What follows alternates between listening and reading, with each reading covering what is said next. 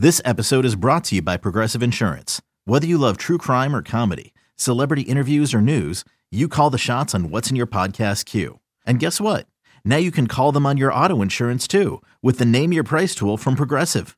It works just the way it sounds. You tell Progressive how much you want to pay for car insurance, and they'll show you coverage options that fit your budget.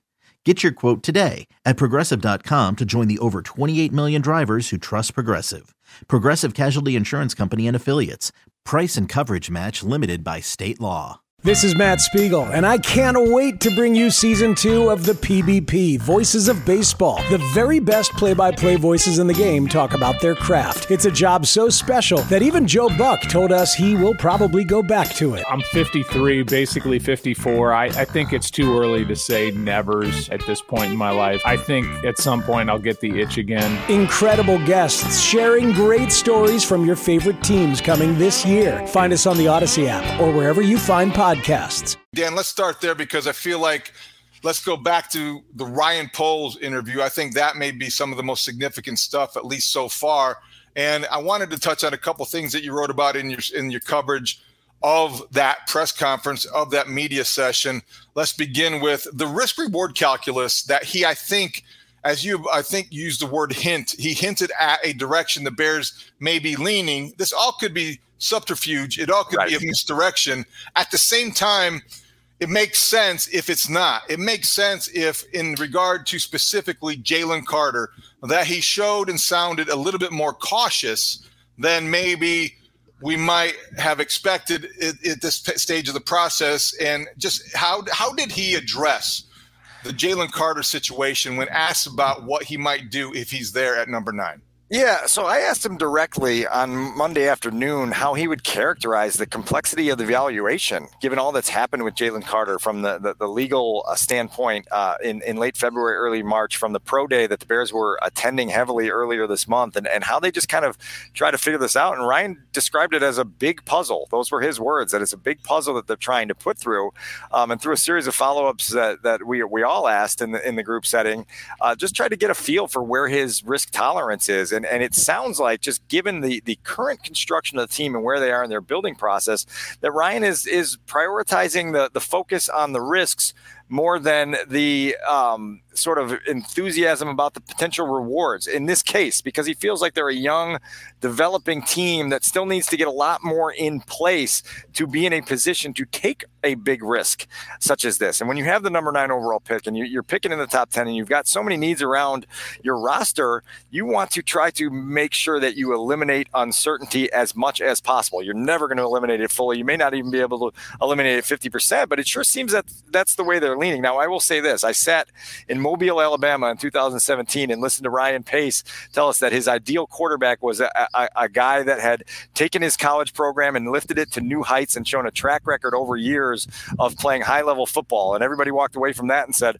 there's no way they're drafting Mitch Trubisky. And it turned out to just be a cover, you know, so it is the spring in the NFL. There is, uh, you know, subterfuge, as you called it, and, and, and lying that goes on and, and concealing of intentions or whatever you want to call it. So we'll know for sure uh, in early May, late April, what, where the Bears landed on this. But it, it sure seems that if you're going to take Ryan as a straight shooter, that that he is giving you his phil- phil- philosophy and how it marries up with sort of the philosophies that Matt Eberflus and Kevin Warren echoed in terms of their want to build around players that meet the key core criteria that they've set forth for building their football team. I'll acknowledge that a lot of what we hear might be executives saying things they think they should say and maybe serving the masses or pandering to an audience. But I do wonder if there's a relationship between something else that was reported and what we're talking about.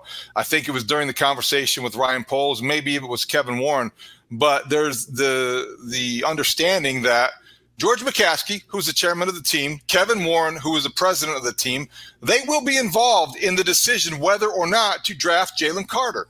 Now, on one hand, there's going to be those people who always believe separation of church and state. How dare you intrude on my football matters? On the other, and this is where I am, these are guys who are adults. These are guys who are professionals. Not that everyone's an adult here, but you have the chairman of the team whose family owns the franchise, and you have a president who has a track record uh, that is a very good one and got the job because of the way that he makes decisions and because of his judgment.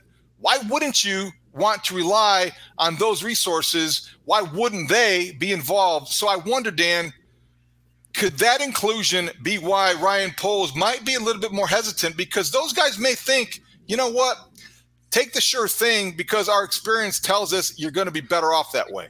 Well, I, you know, I, I think it's a, um, a group effort for, for real. I think that this this organization has has developed those open lines of communication where nobody is necessarily kind of putting a heavy hand on things and saying this is what you should do, this is what you must do. They're sounding it out, and I think philosophically that Ryan Poles and Matt Eberflus share the philosophy of their owner and and chairman and the, and their team president of, of understanding like if we are going to express the need to develop a championship culture, one of our first headline moves can't be to bring in a, a, potential disruption to the culture that we've expressed that is our vision to lay forth. And so, look, like I, I think what you speak to there is a, a, topic that we can get to maybe a little bit later in this podcast. But the marriage between Kevin Warren and Ryan Poles right now seems to be very happy. Both of those gentlemen seem very energized by the other's presence and their ability to work hand in hand with one another to sound out tough decisions, to collectively, um, you know, crystallize a philosophy and a vision. And when you have that, it provides what Kevin Warren described yesterday as a calm. Like Kevin Warren said that, that for a three and 14 football team, there's a level of calm amongst the owner, the president, the general manager, and the coach that's atypical for a team that that that is um, mired in struggle, right, and trying to figure out their way up the mountain. Um, and so this is just part of the, the the puzzle building process. And I think there is just that shared vision and the understanding that hey we have to we have to stay true to our vision. And when, every time you deviate from it you introduce something that could be a, an obstacle that didn't need to be introduced well, let's look at that because I thought it was interesting too, the Kevin Warren piece of this and your conversation with him with the other Bears beat reporters. I found it kind of, I, I, smiled. I found myself grinning when it was described, and maybe it was him, maybe it was you. But in your story, he talked about more of a feeling like a college roommate that he yeah. had with Ryan Poles because of the familiarity that they achieved very quickly. And there was a comfort level with the two in terms of communicating even though he doesn't take over till April 17th, he's been around the building. And that comfort and that familiarity, I think, is not insignificant. And I think if it helps create a confidence in making these tough decisions, or maybe a confidence in the consensus or collaboration, that's not a dirty word anymore, guys. It's so I, I think it's an interesting thing to keep track of because there seems to be that fit very quickly.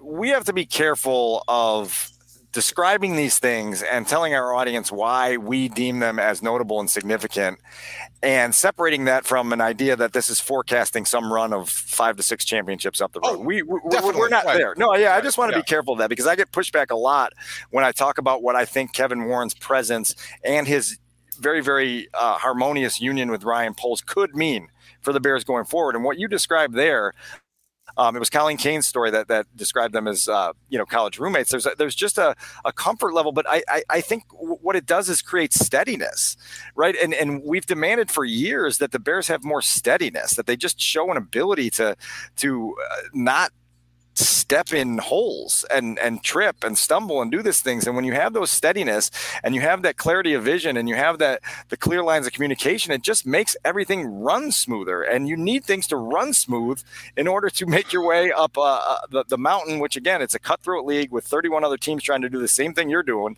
which is pursue a lombardi trophy. And to have that that that that vision and that, that ability to work together closely with one another. It's important. Now we've heard it before right? We heard this with previous regimes and it ends up falling on uh, hollow times at, at, some point but I, I, do think that there's something here here that's notable.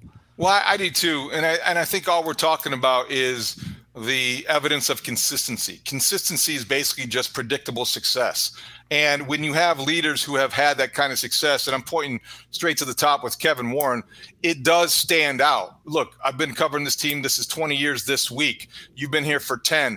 And I think that when you're here that long and you see as many as many examples of corporate dysfunction as we have, these yeah. kind of signs stick out. And so they're not insignificant. The one thing I also think was interesting, Ryan Poles, I'm sorry, Kevin Warren talked about Ryan Poles in terms of his IQ, his EQ, the fact that he was smart and intelligent, emotional intelligence, and the maturity that he brought into the decision to trade the number one overall pick when he did. What else did he have to say about that, Dan?